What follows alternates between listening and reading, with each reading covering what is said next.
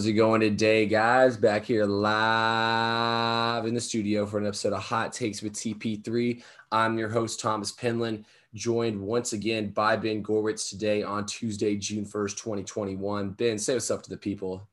What's going on, everyone? What's going on? Hope everyone's had a great start to the N B A playoffs. We're here to break it down just a little bit further. Oh, yeah. A lot has happened since we hopped on here last. Um, You know, we had some pretty rough predictions, maybe whether it was me predicting that the Mavs were going to finish off the Clippers, or that series now two two, whether it was Ben with his uh, Grizzlies. Um, before we get everything going, though, Ben, tell everybody about the sporting event you attended this last week. Yeah. Uh, first time going to Fenway Park. Um, could not have liked it anymore.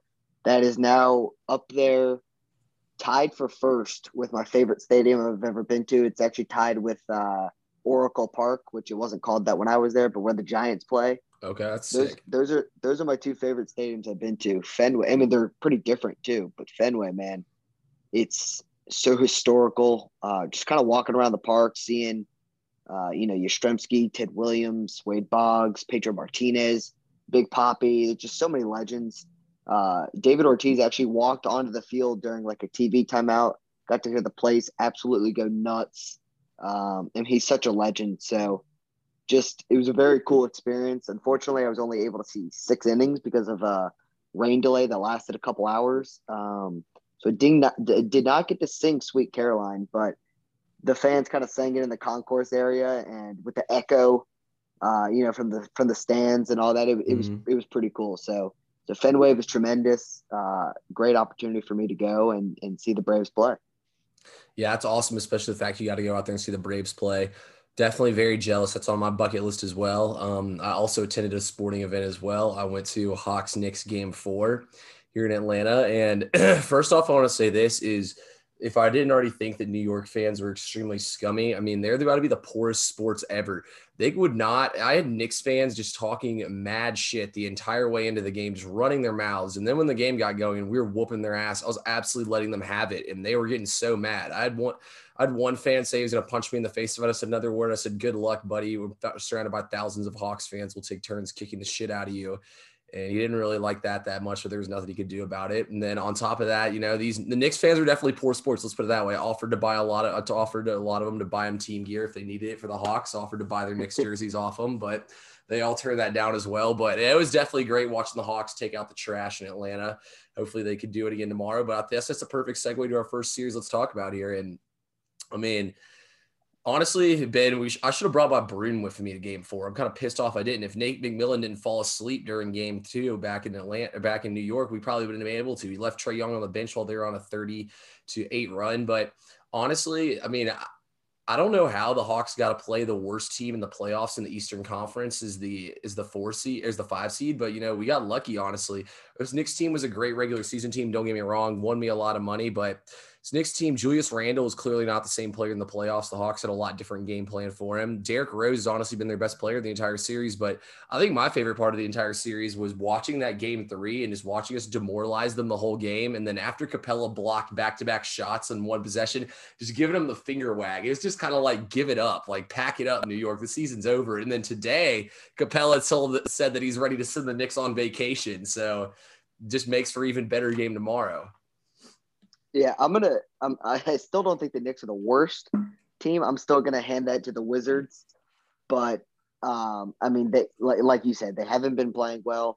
Julius Randle was the was their star player that got them to this point. I mean, obviously, um, Tibb, Coach Tibbs has a lot to do with that, but Randle. I mean, I think the Hawks have done a really good job of forcing them to take some some difficult shots, fadeaways.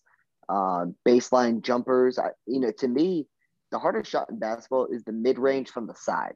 That that to me is all. At least it's been my hardest shot, and I wouldn't say I'm that great of a shooter, but you can't use the backboard if you choose to. It's just a direct shot, and it's tough. And Randle's had to take a couple of those from the mid-range. He's had to take a couple step-back threes. That's not really his game. Like, he could hit a couple threes, but he's not a step-back type of shooter. So, I mean, the Hawks, they've made it difficult. When Randle tries to drive, they swarm him with the double team, and, and they're going to force the guys to make shots. And you know what? I haven't been that impressed with R J Barrett. Um, he it, if it's a set shot, he can make it.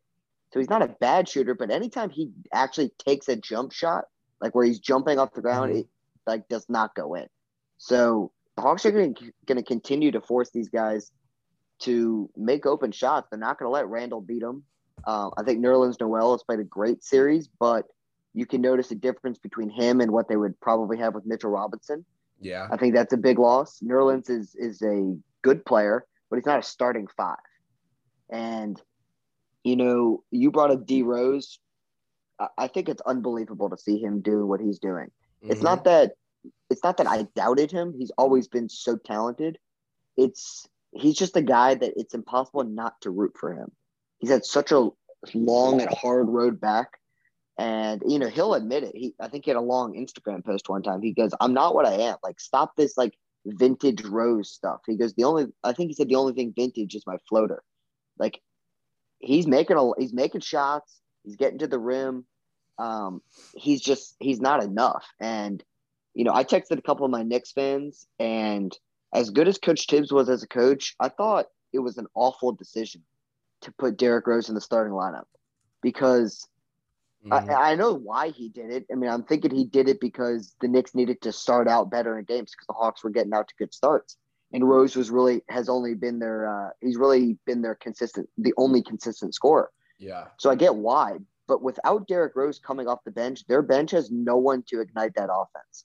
You're relying on a rookie, Immanuel Quickley, who had a solid rookie uh, regular season to step his game up even more in the playoffs. And that's too tough of an ask. And their bench right now is doing absolutely nothing against the Hawks' second unit. The Hawks have a very good second unit. And Hawks have been able to take advantage all game long. They've gone on long runs in all three of their victories. And they're playing great collective team defense. I mean, I, in game one, I was a little worried when Capella was out of the game, how the Hawks were going to rebound because they were awful. They've adjusted. They're playing um, Onyeka um Okongwu, is that how you pronounce his last name? Okongwu. Okongwu, they're playing him a little bit more now, and I think they need to. Um, Gallinari was able to hit a shot the past two games. Bogdanović just hit some shots.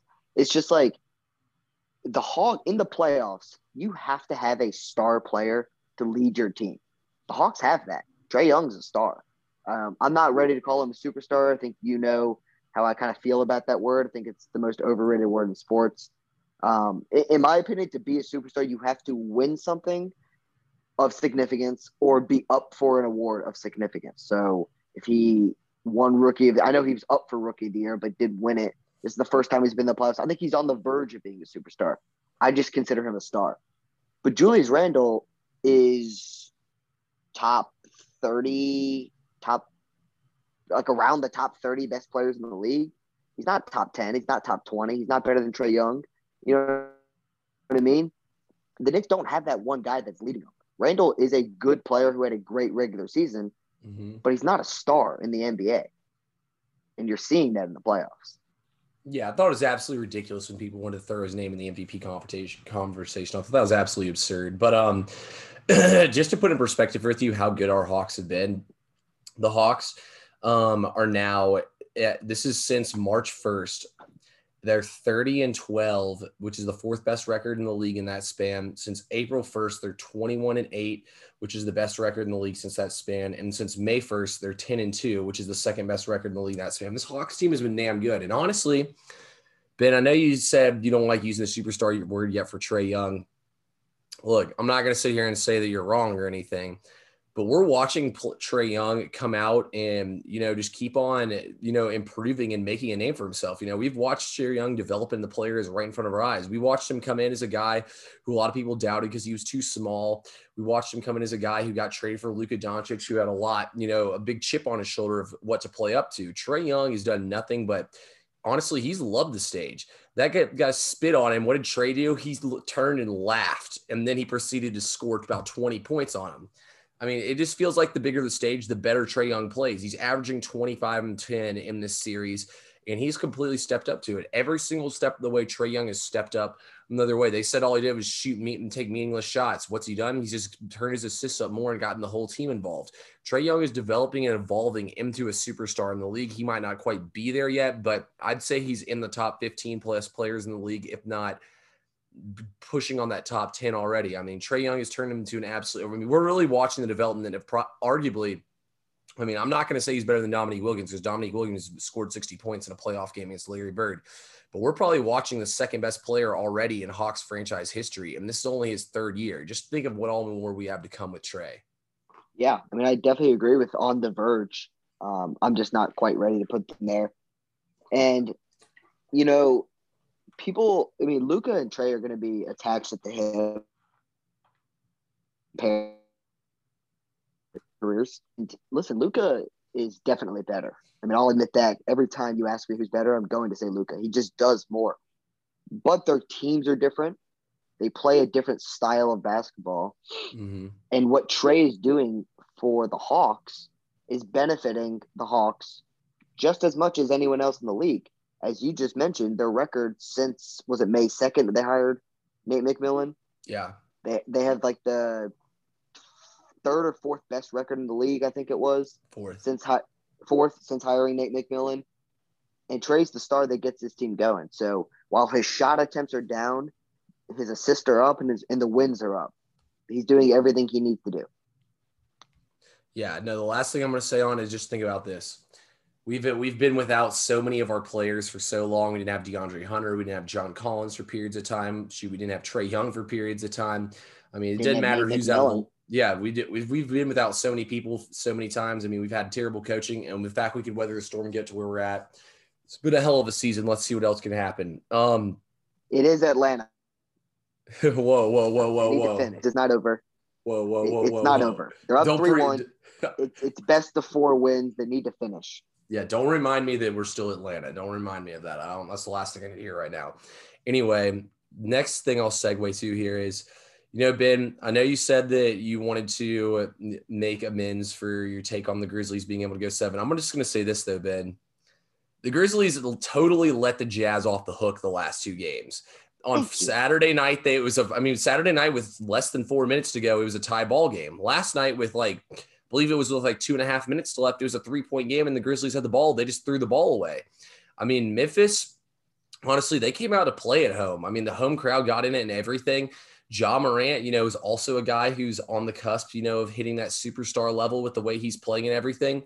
Realistically, though, Ben, I just think this team's still one player away. You know, Dylan Brooks is a great two-way player. I like him and Jaren Jackson Junior, you know, is kind of like – your third option. I still feel like, you know, Brooks is more of a defense and like a shooter. I feel like you need another guy who can come in there and kind of initiate the offense. You know, like Jackson can shoot, he can play defense, he can rebound, but he can't really initiate the offense. I feel like Memphis outside of Ja Morant really has no one. I mean, even if Ja Morant could go out there and score five points, but he's still the most impactful player on Memphis because of the defensive attention he brings and the fact that he's, you know, he's the one running the offense. He's the one running the show. So I really just feel like Memphis, you know, is one player away. Yeah, and this series is not going to go to seven games, as as I said it was. Um, you know, Kyle Anderson is kind of that guy that can do it all, mm-hmm. but he's not he's not good enough to take you to the next level. So they need like an upgraded version of Kyle Anderson, and if they get Kyle Anderson to come off the bench and and be the guy off the bench, then that's better. That's a better suited role for him. Um, you know, I, I love. Do I love I, – I, I like Ioannis Valanciunas. I think he's a strong player, but he's not good defensively. And he, he's getting eaten up by Gobert, who obviously is a better player, but Go- Gobert is more defensively, and Gobert is – he's been able to score offensively pretty easy. And Valanciunas, that's just not his game. He's sort of like a Enes Kanter to where he's he's a he's a really good offensive big man, but you don't get much from him on the defensive side despite his uh, you know, big frame, big size. So, you know, the Grizzlies could use some help defensively, um, but I definitely agree with you. They they need a wing that can kind of initiate the offense. And and listen, this team, their coach is thirty-six years old. Ja Morant, I, I'm kind of interested in him. Is he going to fall into a category where he's more like a Russell Westbrook, John Wall, or is he going to actually develop a pretty good jump shot? Because I think if he can develop a pretty good jump shot, I'm not saying he's got to shoot it like Lillard, Curry, Young, all these guys, mm-hmm. but if he can develop a jump shot that you actually have to guard him and not back all the way off, I have no idea how you guard that kid because he's always going to be quicker than anyone who uh, is defending him. So he's always going to have the ability to get to the hole. But if you can get a consistent jumper, then they got to play up on you.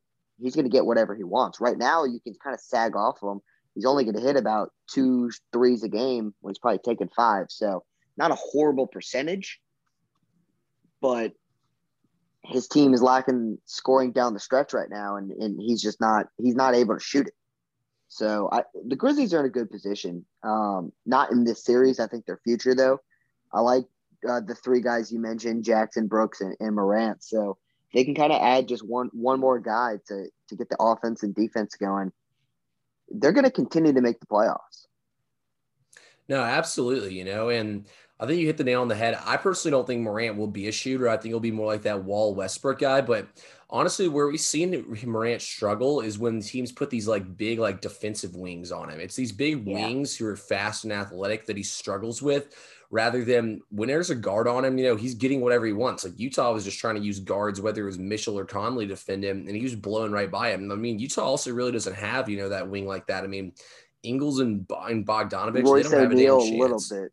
Yeah. yeah. Oh, yeah. I didn't even think about Royce O'Neal, but I don't even know. They haven't really matched up Royce O'Neal with him, which is weird, honestly.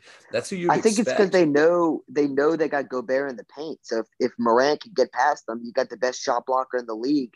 Mm-hmm. I mean, Ja Morant tried to dunk on Gobert, and Gobert sent him back, and it was pretty easy. Like, he could do that over and over yeah. and over. No, I wish I wish Morant threw that one down at the end of the game when he got fouled at the end. I think he missed one of the free throws, but still, I would have loved to see Morant throw that one down. But no, Morant's definitely young. He's got some more steps to take, but he's getting the right experience he needs. Um, next one I feel like we need to talk about is one that I, I predicted we were going to have the upset, which doesn't look so good now. But I'm going to justify this one again for myself, and this is Dallas versus the Clippers here. Look.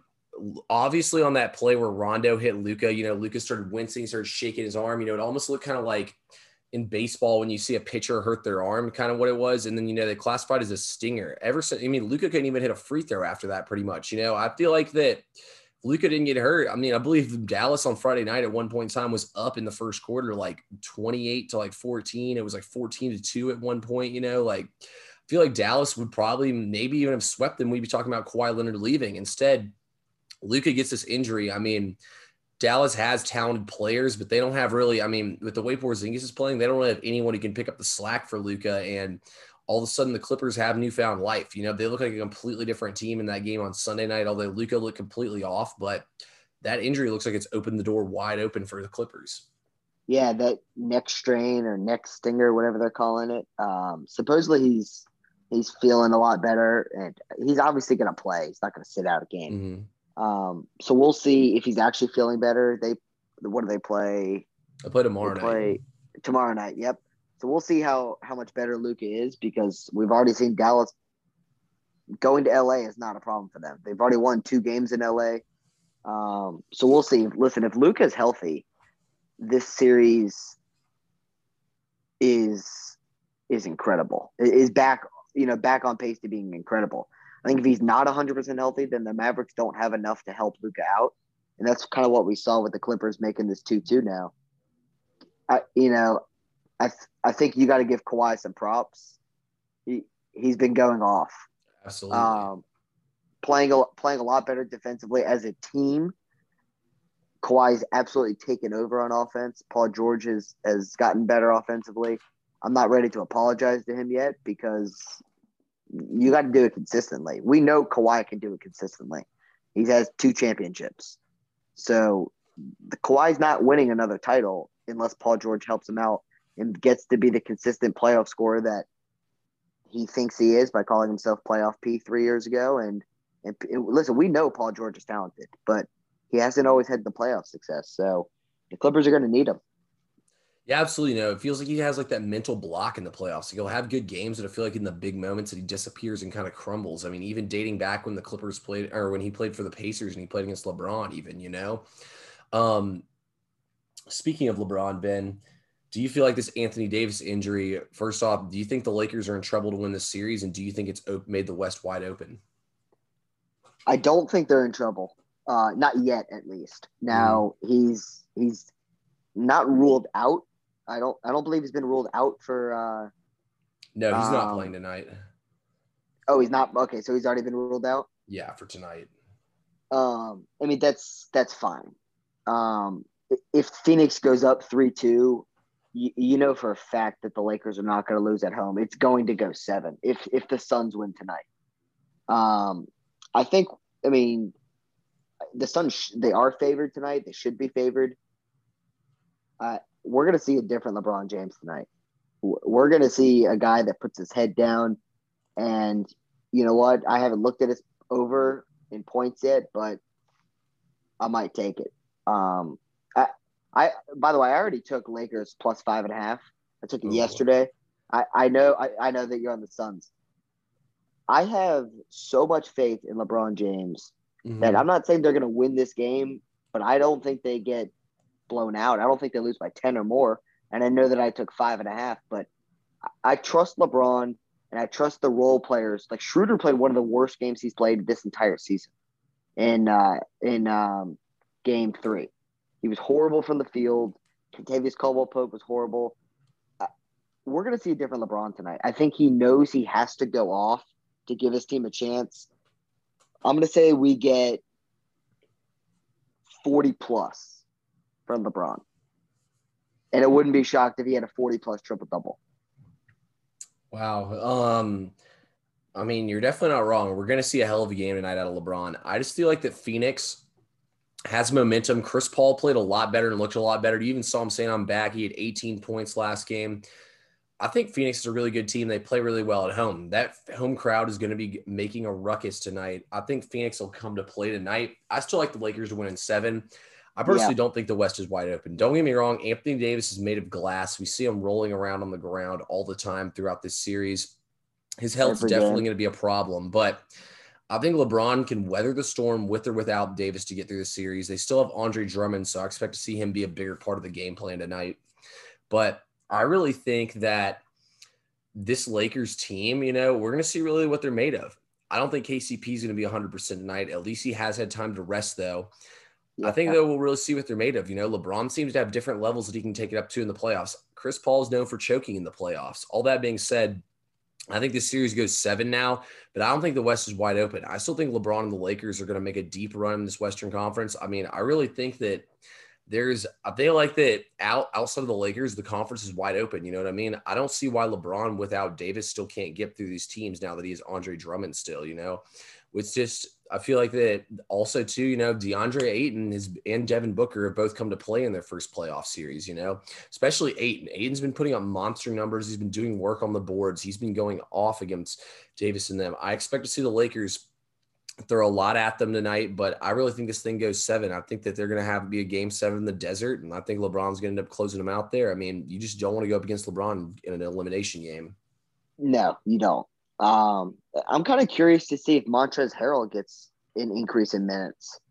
Um, I don't really know why he hasn't played at all. I wonder, I guess because they didn't need him, but I don't really think Drummond is that is good enough to be playing almost all of the, um, the minutes over Montrezl Harrell. I, I, I don't think personally, I don't think he is. I think tr- Montrezl Harrell gives a, uh, good spark minutes off the bench. Mm-hmm. And he plays hard. He goes after loose balls. He he's a uh, pretty good offensive rebounder, uh, even though he's you know smaller than than uh, Drummond. I know Ayton's a big guy, but maybe it's just a matchup thing. But Montrezl Harrell, um, I I think he should come off the bench and play some significant minutes for the for the Lakers. No, I agree with you completely on that one. I'd love to see Harrell get in there and get more minutes tonight. Um, Last matchup in the West before that we move back over to the Eastern Conference. My voice is still, you know, leaving me a little bit from yelling so much at that game. I was I was definitely the loud, obnoxious fan at that one. But um, anyway, we got game, game five tonight between the Portland Trailblazers and the Denver Nuggets. And when we talk about how weird this series has been, these teams have just been taking turns blowing each other out. Like, I'm one hundred percent sure this series is going seven. I mean, I wouldn't be shocked to see Portland win six. I don't think Denver has the score. I mean, it's basically like, look, Denver can't defend Jokic in the paint. Jokic gets whatever he wants. On the flip side of things, the, the Portland, or I mean, uh, Denver has no answer for Portland's wing scoring, whether it's C J McCollum, whether it's Dame, whether it's Covington, whether it's Melo. You know, they have Ow. all these guys who can get buckets and hit all these threes. So basically took Austin Rivers shooting the lights out in game three to steal one on the road. I mean, Dame had ten points last game. They barely won. I wouldn't be shocked to see him win in six, but is this not like the weirdest series you've seen yet? This is, it's very strange. Um, I mean, as you mentioned, Dame Lillard had ten points, but his team won by a million points. So Norman Powell had his career high and the uh, playoff career high. So, I mean, like you said, the, the Blazers have a lot of wings to go to. Um, You mentioned three of them and then Powell to make it four. So I think Lillard plays a lot better. Um, I'm on the Blazers. I think it's plus two tonight. Um, I, I'm on the Blazers. So I, I'm going to take the better the, – the the best player in this series, in my opinion, is Damian Lillard. And in, the ba- and in basketball, you take the best player to win playoff series because that's typically what happens. Uh, the N B A is a lot more predictable than than other sports in the playoffs, in my opinion. So I'm going to take the Blazers in every single game in this series until it fails me. And I know that Jokic is incredible, he, but like you mentioned, for them to win a game, they needed Austin Rivers to go like five of six or six of seven from threes. Like I, I don't think Austin Rivers can do that every single game. Um, and you know what? You and I talked about this last uh, playoffs in the bubble. Michael Porter Junior has not improved at all defensively. It almost seems like he didn't work on defense at all. Mm-hmm. And you know what? Teams are going to uh, continue to put him in pick and rolls to see if he can defend, and he can't stop anybody. So until he learns to play some defense, he's not going to hit his max potential because offensively he's got it. The dude can shoot. The dude can create plays. He's got it all. Um But the Blazers are going to continue to go after him. So I'm going to take the Blazers tonight, plus two. If it doesn't work, I take them again the next game at home.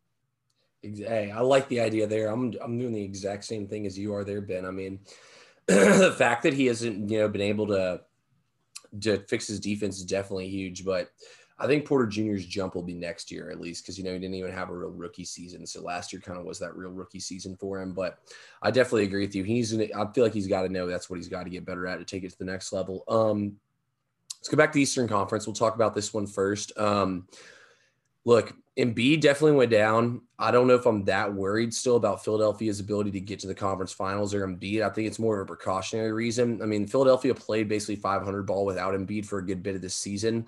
So I think the way they look at it is we'll take care of them at home. I mean, the game plan's kind of thrown off, you know, without Embiid and whatnot. But the thing that does worry me and reminds me why that Philadelphia can't win the Eastern Conference was Ben Simmons. I mean, he got embarrassed, honestly. They Scott Brooks literally said, "We're going to foul you. We're going to put you on the free throw line. We know you can't make a damn free throw to save your life. You're going to go up there. You're going to miss, and we're going to win this basketball game." I mean, he pretty much got bullied by the Wizards.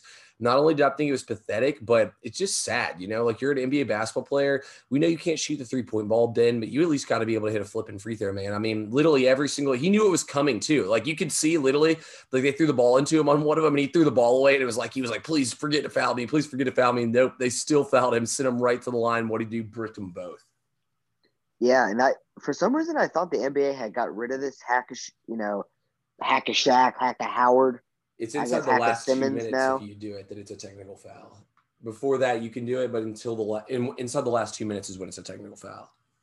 Okay, uh, so thanks for clearing that up because I did not know that. Um, it's you said it best. Um, I mean, you you used the word pathetic. I'm going to use the word demoralizing. Um, it's I, I could not I can't even imagine what is going through his head like. The confidence isn't there. You can see it on his face. He's like, am I going to hit this one? Like, I, why not? If you're Scott Brooks, I mean, this is going to continue in the next game, you would think. But like you said, I'm not too worried. I think the Sixers close it out, even without Embiid. Um, the, uh, I guess game five is coming up. Yeah, game five. But, I mean, they'll be back in yeah. Philadelphia. I feel like they'll get it done in five. Yeah, I think they'll get it done. I mean, you still have plenty of scorers between Tobias Harris. Ben Simmons is, is still a scorer. He's just a different type of scorer. He's going to get mm-hmm. his in the paint. Um, like I always mentioned, role players tend to play better at home. Um, I've, even though Danny Green shot the ball pretty well last game, I think you get you know the threes from Danny Green, the threes from Mac, uh, Tyrese Maxey. Played well uh, last Tobias night. Harris. Yeah, Tobias Harris will be the leading scorer for the Sixers, and I think they closed out in five. Yeah, I agree with you completely on that one. But, yeah, no, Maxey stepped up a little bit too last night. He got faded at the end, but there for a while in the third quarter, and when they bought back in the fourth and tied the game up, there was a lot of him on that run. But, no, I agree. Philadelphia plays too well at home. I don't see it happening for the Wizards there. Um, and you know what? If the Sixers are – if they're going to be up by a couple points and um, if they want to do the Simmons, you know, hack a Simmons, I would just take him out. Like, I get it. You want him for his defense on the other end, but, um, it, like, Tyrese Maxey, if I'm not mistaken, was an excellent free throw shooter at the University of Kentucky. Mm-hmm. And he can and he can handle the ball well enough to where if they're pressuring him, like, he can break an N B A press.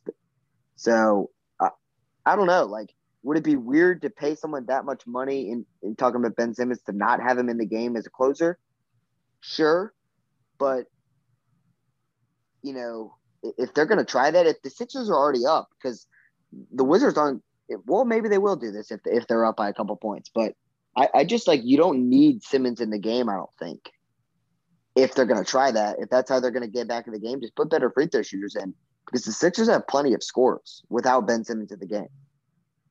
No, I agree with you completely on that one. The Sixers, the Sixers team can shoot the ball. But, I mean, I think I feel like that without Embiid in there, they play better with Simmons, because Simmons can kind of go down inside and do his usual back down stuff so they, and just kick it out to shooters. Yeah, I was just talking about at the end of the game, if they're trying to foul him just mm-hmm. over and over, just just take him out.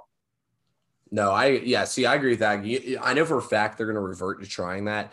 But, no, I agree with you completely. If you have the lead, you can definitely afford to sit him down a little bit. Um I'm not, I feel like there doesn't really need to be much said about this. All I'm going to say is the Celtics are morons, first off. I know they have the big win on Friday night, but why the hell were they chanting Katie sucks and doing all like that shit talking before the game? Like, that just gives Brooklyn more motivation, a team that's ten times better than you, to come out and smack you if they didn't already have motivation from losing the other game. Thought that was really stupid. But other thing I want to say too, before we talk about the upcoming series a little bit, because I mean, it's inevitable. It's happening. Celtics are going home tonight. Kemba Walker and Robert Williams are sitting out. I mean, they're thirteen point dogs. I don't see it happening, but how about the Bucks, man?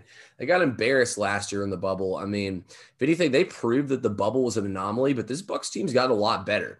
They put the ball in the hands of Drew Holiday and let him actually operate and run this offense. And then that's how that they get Giannis involved, is they kind of give it to Giannis, and he's got shooters. Not only do shooters kick it out to, but it opens it up for other guys to go to work too, because the defense can't just worry, you know, about Middleton shooting and Giannis's driving. They got to worry about Holiday doing the same stuff too. I mean, this team – it's like the bully, honestly. At like it's like it's like the kid who punches the bully in the face. The Heat bullied them last year in the bubble. This time they're like, "No, nah, you're not taking our lunch money this time." And they not only did they punch him in the face, but they took, knocked him to the ground and just kicked the shit out of him. I mean, this is a good old fashioned just ass whooping. I mean, the Heat actually came out and showed some life in Game Four, and the Bucks just weren't even having it. The Bucks absolutely blew them out in the second half. I think they outscored them by like twenty points the second half of the game, to them not even being close. I mean, this Milwaukee team just looks completely different. They look maximum motivated. I mean, be honest with you, the fact these two teams have to play each other right here, this is going to be a bloodbath in the second round. Yeah. I mean, it's it's a Goliath matchup mm-hmm. in the second round. Um, I, I don't want to touch on anything else in the first round between the Bucks and the Heat. You pretty much uh, covered that. I mean, it was a blowout in every, every single game. Um, but, you know, I think we're seeing what pressure – Uh, what kind of positive impact pressure might have on, on some teams and some players. I think everyone, including Coach Bud, knows he's gone if, if they lose, you know, early. So they showed it from the jump. They came out and, play, and played great in every single game, and they kept it going throughout the entire game. So, you know, this second round matchup, it's, you know, uh, the Bucks have Drew Holiday, Giannis, Chris Middleton, and Brooke Lopez. I'll even include Brooke in there. Mm-hmm. Versus the big, however many you want to call it for the for the Nets, because don't forget Blake Griffin and DeAndre Jordan and, and Joe Harris. Like, it's not just the big three. Joe Harris is one of the best spot-up shooters in the N B A. Uh, uh, Blake Griffin is still an athletic forward um, that has shown he can actually play some defense. So I'm kind of more interested to see how they match up defensively. I think Giannis will probably guard K D. Um, Middleton is, I, I don't know. I mean, do you put Middleton on K D or Middleton on Harden? Like, I would assume you put Middleton on Harden because he's a little quicker than Giannis. Yeah. And Giannis has the size to go up with K D and the strength. Um, he, you know, he's probably stronger than K D, so K D won't have much of a post game. But it, it's going to be interesting. Drew Holiday is a, is a great perimeter defender, but there's no one in the N B A that can stay in front of Kyrie Irving. So that I, I think the Bucks match up well enough against the big three of the Nets, but I'm still expecting the Nets to win because of everyone else they have. Like, you, if Joe Harris is going to get twenty points, like, you're not beating the Nets. So yeah, see, the problem it, is though is like the Nets, you can't use the strategy of walling Giannis out of the paint. You know what I mean? They don't have the big men like that. Because I mean, DeAndre Jordan's in there, obviously hurts you on offense. And I mean, DeAndre Jordan's not what he used to be. Blake Griffin is not going to be able to do, protect the rim like that. I mean, he, like you said, he's definitely stepped up on defense. He's not going to be able to help you. I think Giannis scored over forty every single time they played the Nets this season. So we know that's going to happen for K D, sure. K D, when he wants to be, is not a bad defender. We've mm-hmm. seen K D go one-on-one with LeBron in the playoffs when he was on the Warriors, and he, he was able to stop LeBron. Um, I, I think you're just going to have to throw multiple looks at Giannis and try and shut down everyone else. I think Blake Griffin, I think uh, Durant. Um, if Jeff Green comes back, I think I think he's expected to come back for round two. I think those three guys, I think you kind of throw all at Giannis, and you know, we'll see. It's going to be a great matchup. No, I can't wait. I mean, it's going to be must-see T V. I mean, this is what we've been waiting for all season. Um, you know, Ben, would you say that this playoffs in general has been probably the best playoffs you've watched in a while?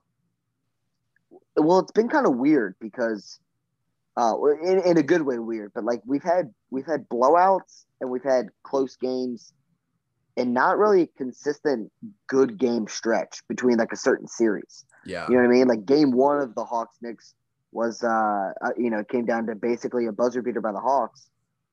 And then it was kind of a blowout. And then the Knicks won pretty big. And then the Hawks won big. And then, like you mentioned earlier, in the Nuggets and Blazers series, there's been blowouts there. Um, you know, A D getting hurt. The Suns winning big. Uh, the Lakers won big in, in uh, was it game two? I think, I think mm-hmm. they won big. So it's just been like, there's been a lot of good games, but it, it it's just, there's been more blowouts than I ever thought there would have been. Yeah. Yeah, there definitely has been lots of blowouts, but I think the quality of basketball and everything has just been so good. I mean, especially that first weekend was awesome, but I feel like it's set up, though, for such great games in this upcoming rounds. You know what I mean? And we, and we've, even seen for some, great... we've seen some big injuries, though. Obviously, Joel Embiid, um, LeBron was right before the playoffs, A D, Chris Paul. I mean, no, Chris Paul and A D getting hurt shouldn't shock anyone. That's just what they yeah. do. They get injured. But it, it's it's the I, I'm trying to think of who, who said this, but someone phrased the Lakers as the best player is Anthony Davis, but the most important player is LeBron James. And I kind of agree with that. Um, LeBron tends to let A D kind of take over more so than he did in the past. So, you know, without A D, LeBron needs to score more, and that's what I think he's going to do tonight. And it's just, I don't know, man. It, it's it's been it's been a good N B A playoff through round one, and and including the play-in games. No, I agree with you completely on that. I can't wait to see what else we have in store. It's going to be fun to see how the rest of these matchups play. Um, but yeah, that's pretty much all I got. Anything else you want to talk about before we get up out of here? Nothing about basketball. I'm good on that. Anything on the other sport front that you think we should address? It, am I allowed to dive into the Naomi, uh, Naomi Osaka situation real quick? Oh, is that with Ozuna? No, uh, Osaka. She's a women's tennis player. She yeah. uh, she she's the best women's ter- tennis player there is in the world. Okay. She's the greatest there is because Serena's not what she used to be. And Osaka has never looked that comfortable at press conferences. It's not her strength. And she's admitted that she's been really nervous at press conferences. She's a great public speaker. So she came out and said, I'm not going to do any press conferences for for the uh, uh, Paris tournament that they're in right now. And there was nothing made of it. She stayed in the tournament, and then the uh, all four Grand Slam or all four majors in tennis basically like went against her. And they're like, we're going to continue to fine you. You can't do this, this and that. And so she she said, you know what? I'm going to withdraw my name from the tournament. So she's wow. withdrawing her name from the tournament. And she said, I'm going to take a break from tennis for a while. And, of course, now the uh, W T A and the Grand Slams have said, well, now we back her. We think mental health uh, needs to be talked about more. But, I mean, they're, they're hypocrites. You tell her she can't do something because, uh, you know, and, and listen, she this isn't a mental health excuse. It's something that you can literally see when she talks in press conferences. She's not a natural public speaker. She mentioned that she doesn't feel comfortable doing it. it there's a lot of pressure. You're getting reporters because tennis is global. You know, you mm-hmm. play tournaments in France, Australia. So you're the reporters from all over. And you know what? Women's tennis now lost its best player. And I have no idea when she's going to return. I have no idea if she's going to return. And that's a loss on the sport. And you know what? I, I was pretty disappointed, and not not with her withdrawing. Um, she warned them. They didn't take her seriously, and this is what happens when you don't take people's mental health seriously. It, it's not like the older days. It's pressure. It, there's more pressure on kids nowadays and, and more pressure on athletes that you have to listen to people. If people say they're dealing with mental health um, or depression, it's you have to listen to them. And you have to try and help them as best you can because there's been plenty of N B A players that have talked about depression. LaMarcus Aldridge came out yesterday saying he feels like he can still play basketball, but he he doesn't feel like it's right for him at the moment, so he retired. DeMar DeRozan's talked about it. Kevin Love has talked about it. It's it's not taken seriously enough, and the result of it is women's tennis just lost their best player. Yeah, um...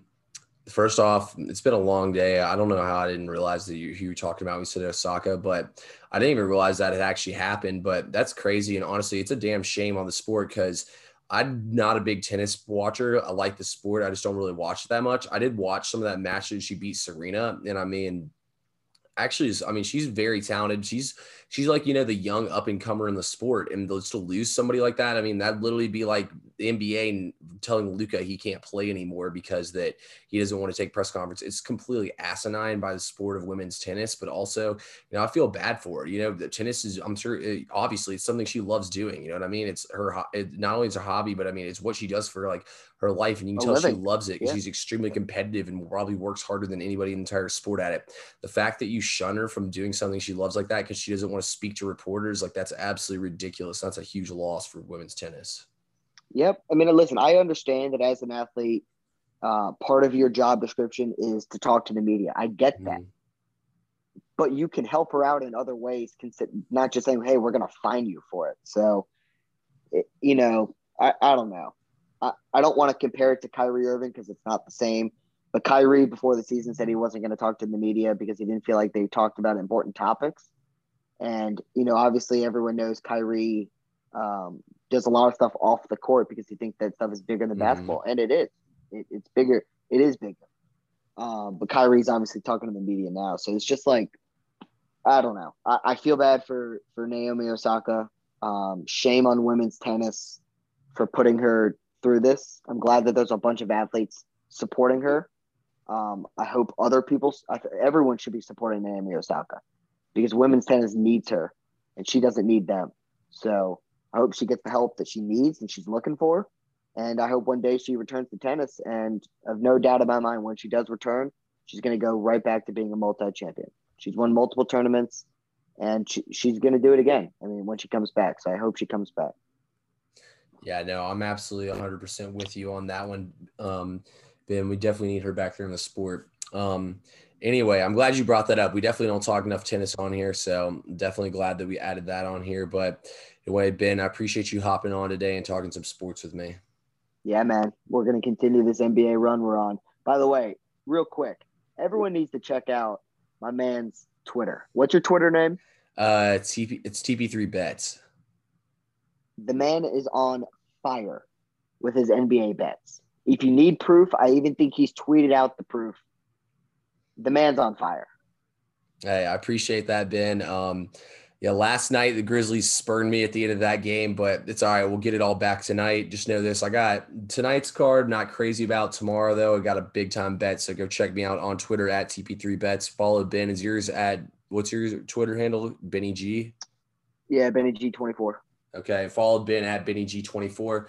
Appreciate everyone who tuned in and listened to us today. We'll talk to you all again soon.